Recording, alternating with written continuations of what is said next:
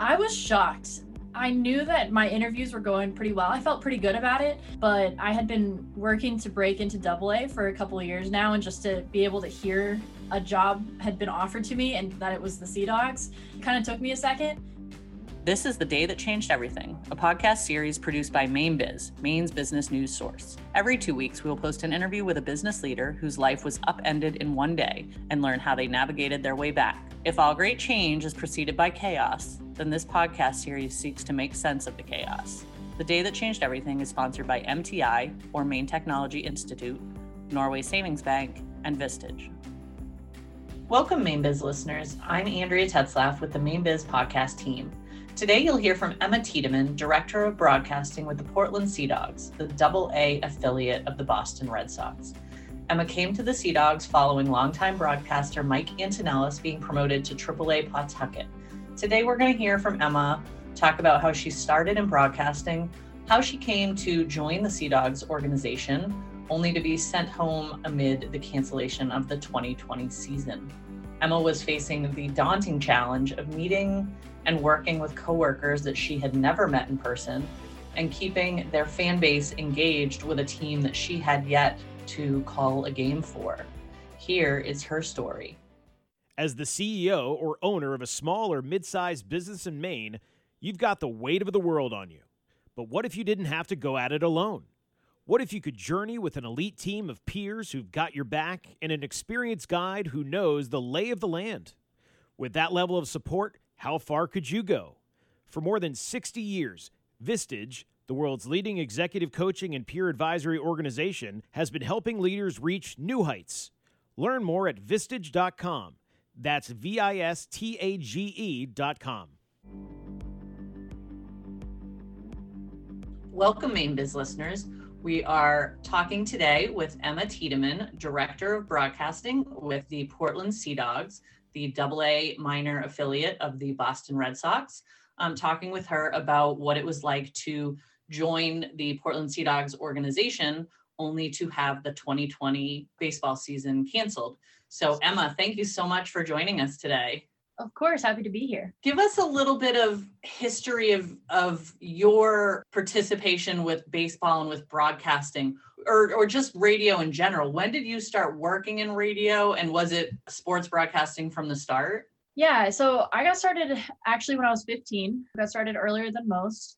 And that was just because my grandfather was a play by play broadcaster for 60 years. He was the voice of the Texas Rangers, the Chicago White Sox, and the Dallas Cowboys. And so I grew up listening to all of his stories. And once he retired from the booth, he uh, was a professor at the University of North Texas and would have his students go to a Division three college that was right down the road from me, the University of Texas at Dallas, and call games with him. And me as a kid, I grew up playing every sport imaginable. As a kid from Texas, I even played football with the boys at recess in elementary school. Very nice. Um, so so sports were a huge part of my life. So I would go with him to just keep score originally.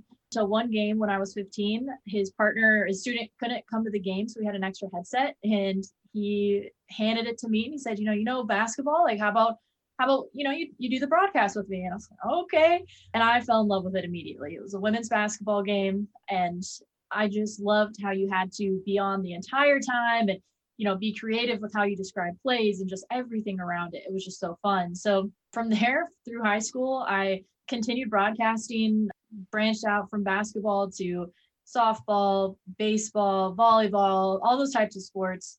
And by the time I was ready to go to college, I knew exactly what I wanted to do. At the time, I wanted to work for a network calling sports year round, any type of sports that I could do. And, and so from there, I went to the University of Missouri and did a little TV work, but still just love the radio side of things whenever it comes to broadcasting. What was it about radio for you that you felt particularly compelled by? It's the fact that your listeners can't see anything. So you have to describe everything that's in front of you. And that extends past the foul lines too. So if something's going on in the in the stands or you know say sluggers up to something and, and that's a fun little tidbit to add to the the atmosphere of the ballpark it's the weather that's going on it's the wind it's it's everything plus the baseball. And so then you have to describe the pitch movement, what type of pitch, the velocity, you know, the fielding. It's all those little details come together to paint a picture. Whereas TV, they have the picture and you just kind of bring in the, the captions, if you will, to describe why they're doing it. But radio is just a whole other beast of where you have to come up with everything. Interesting. And so, you know, I'm hearing you say that you did broadcasting for many different sports. Was there something particularly about baseball that drew you? Or was it just kind of that ended up being the niche that you felt most comfortable in? I kind of fell into the baseball side of things. When I was a junior at the University of Missouri, I was, you know, still kind of wanting to work with a network or university.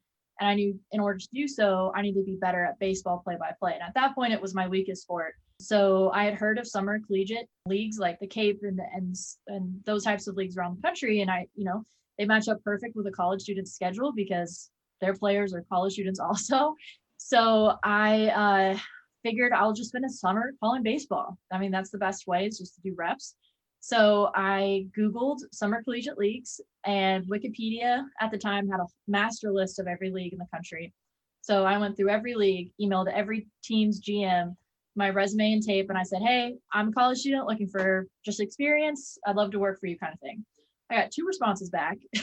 One was in Southern Oregon. They'd already hired a broadcaster, but wanted to stay in touch. And the other was in Palmer, Alaska, um, which is just outside of Anchorage. And so I accepted it. I went to Alaska for a summer and I fell in fell in love with the day in day out work that you have to do in baseball because you have a game every night whether it's on the road or at home. And so I just love that the fact that every night you get to end up sitting in a broadcast booth calling a baseball game whereas basketball is twice a week football is once a week. I just love constantly working in those long hours. And so that's kind of when I shifted from thinking oh, I want to work for a network like ESPN Radio or something or Westwood One Sports to I actually kind of want to work for a baseball team and then fill in my off seasons with other work.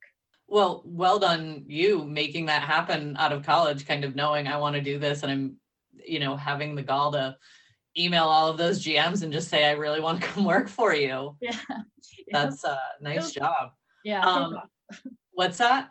It paid off. yeah outside of working kind of with your grandfather, tell me about your first baseball broadcast. Like, are you nervous that night before or the day of when you're about to go live on it? What does that feel like when you're about to do that first baseball broadcast for you? There's definitely nerves. There, it's it's kind of more of an anxiousness a couple days leading up, and then the day of, as we get closer and closer to first pitch, it's you know that pit in your stomach where you don't know if you need to go to the bathroom and throw up real real quick or just get on the air and just start broadcasting. What um, was the first game that you called? It would have been a University of Texas at Dallas baseball game. I don't remember the opponent. It might have been Concordia, but we sat. They didn't have a booth, so we sat right behind the fence of like right behind the plate. So I, w- I remember being very self conscious because they the players could hear us like talk and everything about them. So, and I knew as an athlete, you know, I didn't want to hear anyone talking about me while I'm playing. And here I am, just like the 16 year old kid that's like, oh, stepping to the plate, you know, and I, right. so it, it was helped me get more self confidence in myself as a broadcaster, knowing that, you know, people are listening to me on the radio. I just can't see them. Um, but it's different to have the athlete be able to just turn around and look at you if you say something about them. Hard. I was gonna say it's hard to say anything critical when they're standing five feet in front of you. exactly.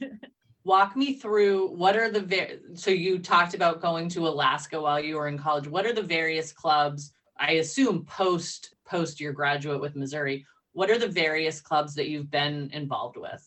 After, or literally the day after I graduated from Mizzou, I drove from Missouri to Oregon because I actually did keep in touch with that general manager who reached out to me or responded to me when I initially sent those emails and was offered a job and I accepted. So I went to Medford, Oregon. They were a summer collegiate team. And then I spent two years there. And then I tried to break into minor league baseball, had some difficulties with affiliated teams, but then landed as the broadcast and media relations assistant for the St. Paul Saints who were at the time independent team in the American Association. They're now the AAA affiliate of the uh, Minnesota Twins. And then from there, I went from I went to I should say uh, Lexington, Kentucky, and the Legends uh, were the single A affiliate of the Kansas City Royals, and spent two two years there, and then up to Portland in March of 2020. I'm curious, you talked a little bit about some of the off-season work as well. With a lot of the clubs that you've been a part of, your titles have been kind of similar to what the Sea Dogs manager, director of broadcasting, or media relations. So when you're not in the broadcast booth, what are some of the other things that you are doing within those organizations? anything and everything the organization needs. I mean, for example, two hours ago, I was helping to put the tarp on the field. So in, in baseball, I, I think that's the beauty of baseball is whatever position you hold within an organization, it's not one-sided. It is multifaceted. So with most broadcast positions, the media relations is usually tagged on with it because you are the media. and so you you know you can handle the the media relations side, which is writing press releases, coordinating interviews with players, coaches, or staff, anything like that, of pitching stories to reporters that, you know, I think that might take a special interest with, say, a player who's getting his master's degree. It might, you know, be better for an education reporter versus a sports reporter because they could relate to them more. Things like that. I've run social media accounts. I'm not, I'm assisting with that with the Sea Dogs, but um, my last team, I was the one person who had Facebook, Twitter, Instagram, LinkedIn, everything like that. Uh, I've helped run the AV department and making sure that anything you see on the video boards, I uh, uploaded or created myself, and then did all the hiring for camera people, um, the press box, and and all of that kind of, and making their schedules and that kind of stuff. So it, it varies, but it it just kind of adds to the the day to day unexpected twists and challenges sometimes. yeah, and just to go back a little bit had you heard of the Sea Dogs before you had come to Portland? Oh, absolutely. I mean, everyone in the industry knows of the Sea Dogs because Really? Oh, oh yeah. I mean, I I remember my one of my best friends texted me at like 11 o'clock at night and he was like, Are you going for the Sea Dogs job? And because he saw it posted, and I was like, I laughed. I was like, no one ever leaves the Sea Dogs. It's just that type of organization that they just love it, and and no, there's never any openings. And he's like, no, Mike Antonellis, he's leaving. It's it's open. You got to go for it. And so after I got over the disbelief that someone would leave Portland, which for good reason. I mean, Mike went to AAA. I knew I had to apply because they have one of the best reputations. They're probably one of the top five teams in minor league baseball when it comes to just the amount of respect in the industry that you know that people that work in the industry have for them. So I knew exactly who the Sea Dogs were. I applied actually that night. I think I sent in my resume and everything at like midnight probably. And I applied I, I knew that it would be a very competitive position because I knew I knew who was still in the job market. I knew who was trying to move up and you know all that kind of stuff. So I kind of knew what my competition was at, but yeah, I, I applied and then Geoff Iacuessa, the president and general manager, emailed me I think the next day to set up an interview and it kind of went from there. So then you get the call and you're going to be the voice of the Portland Sea Dogs. How did how does that feel? I was shocked. I knew that my interviews were going pretty well. I felt pretty good about it, but I had been working to break into double A for a couple of years now and just to be able to hear a job had been offered to me and that it was the Sea Dogs. I kind of it kind of took me a second. Um, and someone told me years ago that they were like, you should never accept a job on the spot. Always try and play, you know, hard to get and ask for a couple days to think about it. So I did that. I was so so dumb. Like, you know, I I definitely should have accepted on the spot because I knew I was going to take it. But I was like, oh, uh, let me let me think about it. Let me take a couple days because you know, in the back of my mind, it was February of 2020. So our, our season was starting in a couple months, and I didn't want to leave Lexington um, without a broadcaster that soon to the uh, that close to the season. That was my only kind of hold up. Other than that, I knew exactly. I knew I was going to accept it. so then the Sea Dogs organization announces you. Obviously, we knew that there was a big hole left from Mike Antonellis moving up to AAA. The the program announces you as being the new broadcaster for the Sea Dogs. I think, correct me if I'm wrong, there's four other women in the minor leagues that are that call games. Is that correct? Yes, that's correct. I assume you must be a kind of a tight knit group of people. What was the reaction from maybe them or from others in the industry? Did you hear from people once they were aware that you had been given this opportunity in this position? Yeah. So, funny thing was, as my last kind of thing for Lexington, my last duty, if you will, I was hosting all of the female broadcasters in Kentucky for a little female broadcaster kind of summit, if you will. So when they all arrived, that was a Saturday. that I picked them all up from the airport and everything like that. And then I was leaving Monday to drive to Portland. It was very quick turnaround. And so I actually got to tell them all in person. Um, which oh, was, so they heard from you. They hadn't heard from wonderful. yeah, so it was really cool. And Melanie Newman, who's with the Baltimore Orioles, she was there also. And so we kind of got to celebrate me going to Portland, her going to Baltimore because it wasn't announced. Well, yeah, I think it was announced at that time, but we kind of all got to come together. And for that was the first time we'd all been together in the same spot. I've known Melanie for a couple of years now. We've seen each other. We've crossed paths a couple of times, but I had never met the other female broadcasters. So it was really cool to immediately kind of all become really close friends um, and then be able to kind of celebrate two of us moving up and and you know being able to to celebrate our accomplishments so far. But yeah that was you know 2020 and a year later i mean i text them all every day. Uh, we have a group message you know if we listen to each other's broadcasts like the voice of the reading fighting phil she was listening for a pronunciation of one of her players and weirdly enough came across one of my calls and you know texted us all like oh my gosh i just heard emma. And Oh, that's Uh, great. yeah so it's it's a fantastic camaraderie that there's only four other women in the country that know exactly what it's like to be a female in the sport. And then outside of them i mean i know Suzyn Waldman with the yankees and Jenny Cavnar with the rockies for a few years. So it's just really special to know that i can text them and say hey i'm going to double a and they have my back any day of the week That's great. And so you moved up here from Lexington Mhm. in February and March of 2020. yeah i think it was march 13th if i remember Okay, so you move up here from Lexington. You are ready to start with Portland Sea Dogs. You go to work on your first day of work in March of 2020. Tell me what happens. Well, I'm excited as anyone else would be on their first day of work. And I walk in and there were no masks. I knew that we knew that something was going on with a, a virus. I remember I tried to shake the hand of one of our assistant general managers. He goes, Oh, no, no, I think there's that COVID thing. And uh, our president calls a an all staff meeting at 8:45 that morning. We're all socially distanced upstairs in our offices, and he says, "Well, I, I think that uh, that this is getting pretty bad and, and we want to take everyone's safety into account. So I think we're going to start to work from home and we're going to do that for for the next few months. And then he and it was like, oh, by the way, this is Emma. She's our new broadcaster.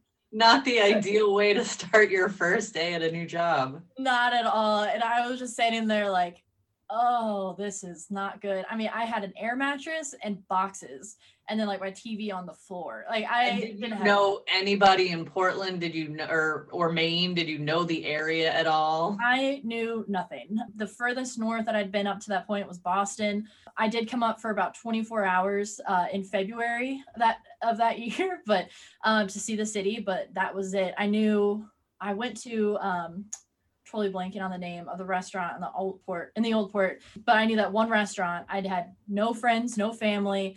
Nobody up here, and then we enter a pandemic, and it was unique, so to say the least. That is, yeah, I was going to say that's one way to put it. So we're going to take a quick break. And when we come back, we'll hear what it was like for Emma to navigate those waters of working from home while trying to meet staff and engaging with the Sea Dogs fans. We'll be right back. Mainers have an unrivaled work ethic, an endless supply of ideas, a boundless energy to create, and the perseverance to not say it's done until it's done better than it was before. Which is why the Maine Technology Institute was created to support, nurture, and invest in those qualities, and make Maine a place where ideas and people can thrive. To see how MTI supports innovation, go to mainetechnology.org. That's mainetechnology.org. I'm not gonna lie, there were tears that night. It was just so disappointing. And to have that kind of little glimmer of hope to uh, propel me through the summer and everything like that, and to always have that in the back of my mind. All right, well, I'll get to call a game sometime in 2020. To have that all taken away, it was pretty bad.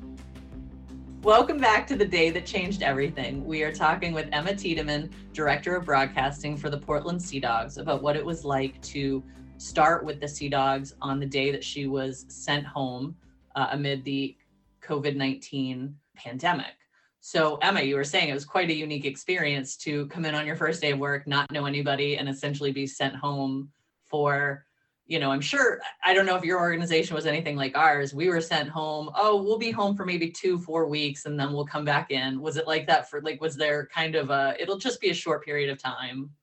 Yeah, initially it was like that. And you know, the the season by that time had been postponed. And so it wasn't canceled yet. So we were still gonna be in season mode, ready to go whenever the season started up again, because in our minds, we were prepared for the players to go to spring training for a couple of weeks and then immediately get sent out to the affiliate. So our turnaround time would have been very quick. So we're like, all right, stay in the zone. We're going to work from home for like two weeks tops, and then we're back at it. And Right. then a month passed, and then six weeks passed, and it was just like, okay, this is not looking good for us, regardless if we get back into the office anytime soon, but for a season at all. Um, kind of looking at the other professional sports leagues around the country. Yeah. How do you do that? You know, just I'm thinking it was your first day that you got sent home. You don't know your coworkers, you don't know your management staff, like you don't know any of these people. You don't know them period, let alone what their work style is or what their communication style is. How do you navigate all of that while working remotely? it was tough but luckily you know the staff here and, and that's the beauty of minor league baseball too is extremely friendly and fun loving people so when we got sent home before we all left my coworkers kind of came to me and they had their cell phones written down cell phone numbers written down if, so if i got too lonely or anything like that i could call them up and you know if i needed food recommendations i could just text them real quick saying oh i'm really feeling barbecue what do you what do you have for me and then the other two women in the office immediately emailed me and they're like oh, we're just talking that it probably is pretty bad that you just were sitting home and you have nothing up here. So here are our cell phone numbers. So everyone was really welcoming and nice. But yeah, I got to know everyone over Zoom. And I don't know about you, but I'm really kind of sick of Zoom. I love talking to people in person. And it's Yeah. really tough sometimes to recognize senses of humor and and those little things and uh so for the most part i just kind of stepped back and i was a little bit quiet and just kind of read the room and, and tried to pick up on you know everyone's style of everything that way but it was hard i, I do not recommend it Yeah. Hopefully we won't have to do it again. So when did they officially call the season? Ooh, i think it was june june or july i kind of like to black out that date but we kind of knew it was coming uh, we were just kind of waiting for the official word um, at that point because just with timing of players not being in shape and ready we knew that it was going to be very difficult even if we started in july you know who wants a two week season you know at that point just keep the players at the complexes so we knew it was coming but it didn't soften the blow when i actually hit Yeah. send on the press release I was gonna say, how did it feel when you get that call that says, yep, so it's officially, we're official? even though I knew it was coming, I'm not gonna lie, there were tears that night. I, I, it was just so disappointing, and you know, to have that kind of little glimmer of hope to, uh, pro, you know, propel me through the summer and everything like that, and to always have that in the back of my mind. All right, well, I'll get to call a game sometime in 2020. To have that all taken away, I, it was it was pretty bad, but um, you know, we went full force planning for 2021 and getting our safety p- protocols up to date and everything like that. So we looked ahead even further, but it it was a really bad day. And so I'm curious, we talked earlier a little bit about the other things that you do as director of broadcasting that, you know, aren't reliant upon the game happening. So I'm curious, what were some of those things last year or how did you stay engaged with a fan? Did it matter that you hadn't had much interaction with the fan base yet in, in able to stay engaged with them? And I'm just curious to kind of hear your thoughts on that. Um, no, it wasn't too difficult because we had such positive feedback when we did announce that I was the broadcaster. So for the majority of fans, you know, they at least followed Antonellis enough to know that Mike was going up to AAA. He knew he wasn't uh, with the Sea Dogs, and then followed us on social media enough to know that oh, there's a new voice for the team. So last summer, we really focused on social media, and so I hosted a couple of live Zoom events on a fa- on our Facebook with our then manager, our pitching coach, our hitting coach, just trying to hear how they were handling 2020 because it looked very different from just. a So you were still engaging people with what was happening within the club. It's just wasn't in a manner in which people could necessarily come to the ballpark and see it. Exactly. Yeah. I mean, and even we did some uh, MLB the show, the video game stuff, and so um, our president's son would play the game and as the Sea Dogs, and then I would voice over the highlights. And so we, you know, we tried a little bit of everything. Did I read something about you started a podcast last year as well? I did the Portland Sea Dogs podcast. Yeah, we, uh, I mean, I talked with quite a few different people on there and kind of tried to bring in some some fun facts about baseball that a lot of people don't rec- don't really realize when you come out to a game whether that's you know take me out to the ball game and the fact that it's actually about a woman who just wants uh, you know a guy to take her on a date to a baseball game which is something oh, I very much yeah i very much relate to that. So different things like that to focus on the sea dogs but then focus on baseball as a whole. Are, are you planning on continuing that podcast once the season starts back up again that's the plan. It'll be a little bit tricky because of the um, COVID regulations and stuff through Major League Baseball to, to talk with the players, but that's the plan as of now. It'll just be a lot of Zoom.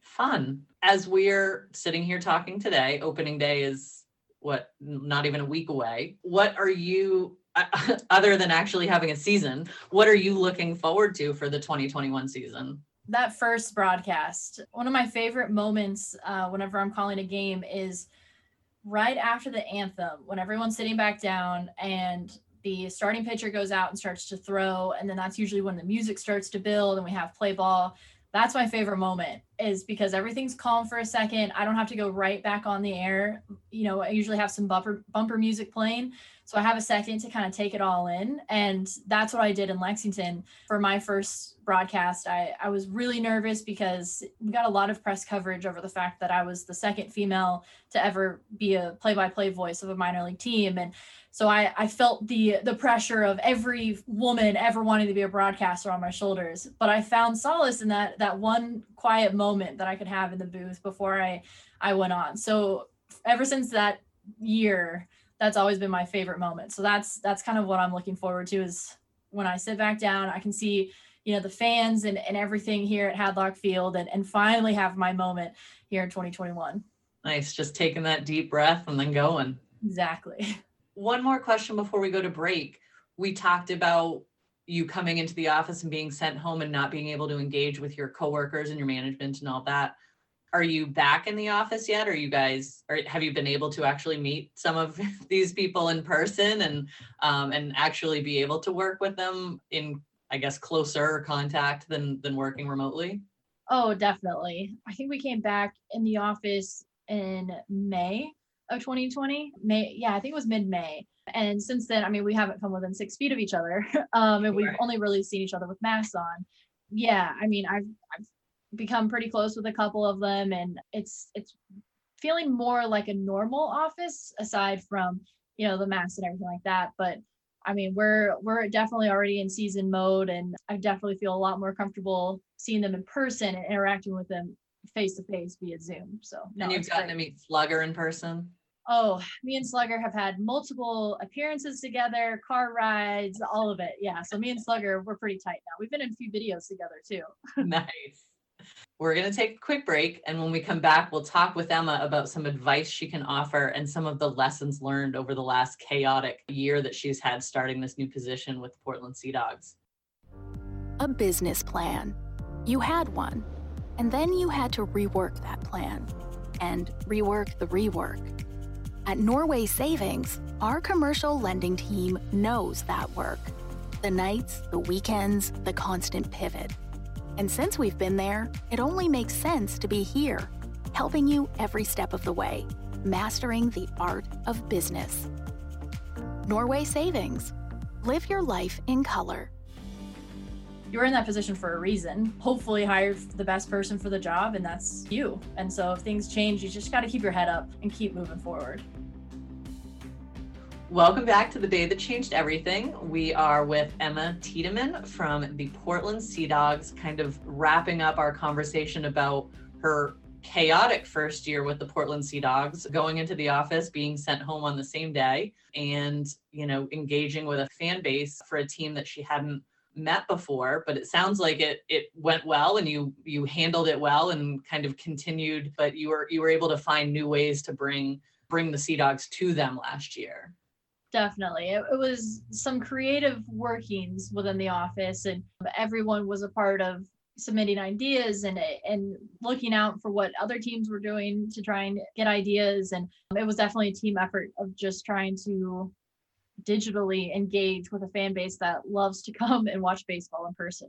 yeah, that's an interesting thought actually, Emma. Was there a lot of collaboration between minor league teams on ideas that they were having or things that they were seeing worked or things that they didn't see work did you guys talk with some of your i guess competitors but also people that are within the within the league to get ideas yeah actually we i mean count we had countless zoom calls with different whether it was with the former eastern league now the northeast league and then you know within ticketing itself um, within promotion so we kind of had some opportunities to talk with other people in the industry and see what they were doing. So like like I mentioned earlier with our live Zoom interviews, there was a team, I think it was I think it was Columbus. It was a AAA team in the Midwest and they were trying to do the same thing that we were doing, but they were having trouble but saw that we had success with it. So I told them how to do the encoder for Facebook Live through Zoom and, and all that kind of stuff. So I think in that sense, yes, we, you know, we try and, and be unique and everything, but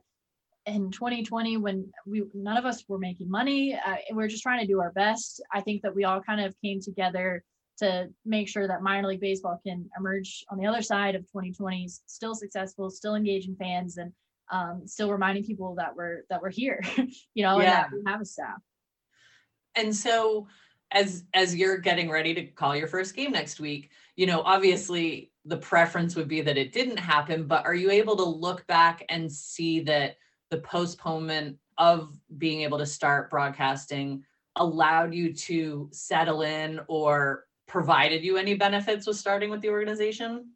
Oh, a hundred percent. You know, every place I I moved to, which which there are a few places I've lived. Yeah. Um, but each place, you know, I've moved and I've hit the ground running. So I haven't really been able to experience a, a town or a city until after the season if I stayed on during the off season. So here I was expecting the same thing. You know, I was going to start mid March, or season was going to start early April. I was going to travel, be on the road, have no time to really experience Portland outside of Hadlock Field and my apartment. So I think that I have been able to have way more experiences, especially experiencing a summer in Maine and not really have to worry about going to a seven o'clock game. I was able to take my dog, you know, hiking and, and camping and, and everything for the first time because I had some free weekends that I didn't expect to have. So I definitely think that it's made me fall in love with Portland and, and made me fall in love with Maine a lot quicker than I probably would have just because, you know, I'm able to go eat out. I'm able to go to the old port or, you know, go to the beach or whatever that is and, and just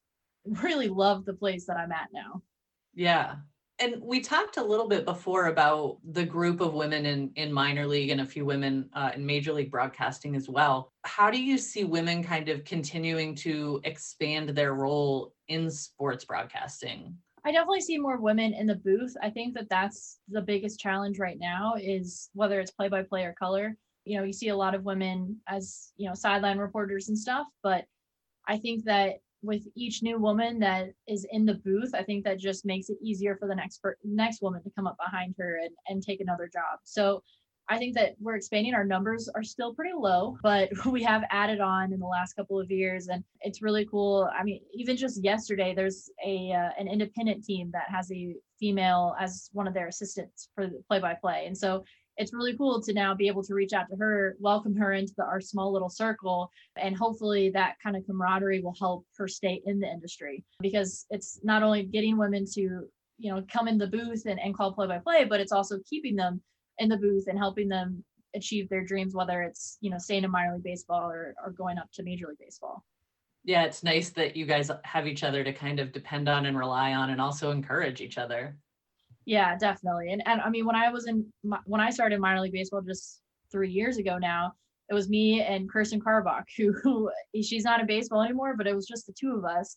And then now, as we start 2021, you know, there's four, there's five of us, and we have a text daily text chain and Snapchat and all that kind of stuff. That like we're even um, going to be voicing each other's commercials this weekend and and oh, just fun. it to each other. So it's cool that you know our voices will be on their broadcast too, and it's just really cool to to have their backs and and knowing that they have mine yeah I'm curious to hear if you have any advice for somebody who, you know, starts a new position or, you know, maybe gets a promotion or whatever the case might be.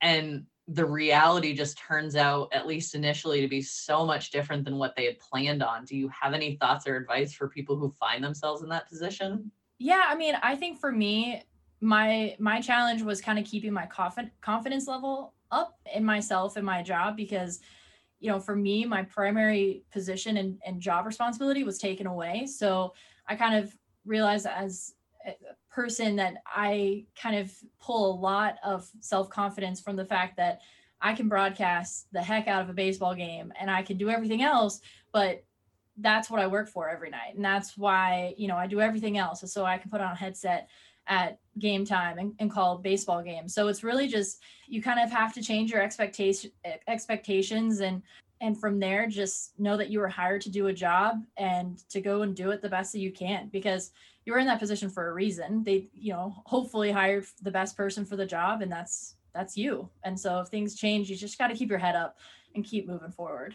Yeah, no, that's good. I think it also sounded like part of what you were saying in there was also the large portion of your job was kind of gone away. And so you found other ways to like make yourself valuable to the organization and make sure you were contributing to the organization as well. Definitely. You know, sometimes you just kind of have have to pivot and take your talents to maybe something else, like doing voiceover for a video game. So, you know, it's it's just teaching you to be versatile and uh and you might find some new things out about yourself. Like hey, you know, video games aren't that bad. So they can be done play by play. Exactly. I'm curious because it sounds like your career trajectory has kind of continued to take you up these steps from the collegiate level through now to the double A level. What's your dream? Like what what do you, you know, when you're thinking like I want to become this someday? Is it is it announcing for the Red Sox? Is it calling a World Series game? What's your dream? right now it's just to be a play-by-play radio voice of a major league team. I don't know if we could handle the Red Sox. That fan base is very passionate, as I have learned, and it's already intimidating enough to be their double A voice. I don't know if I could handle the big league club, um, but honestly, it's just any major league club. If it is the Red Sox, that's awesome. I don't think I could do like the Yankees or the Cubs either, because again, very passionate fan bases. I don't have the right accent either. But yeah, it's just I just want to call radio and be the radio voice of a of a major league team someday. The Day That Changed Everything is a production of Mainebiz. Find out more about this podcast and other Mainebiz media products at mainebiz.biz. The Day That Changed Everything is sponsored by MTI, or Maine Technology Institute, Norway Savings Bank, and Vistage. The Mainebiz podcast team includes Donna Brassard, Allison Nason, Renee Cordes, Maureen Milliken, Will Hall, and Andrea Tetzlaff. Audio editor and producer is Chris Sedenka. Logo and marketing designer is Matt Selva. Subscribe at mainebiz.biz or via iTunes, Spotify, or wherever you listen. Copyright 2021.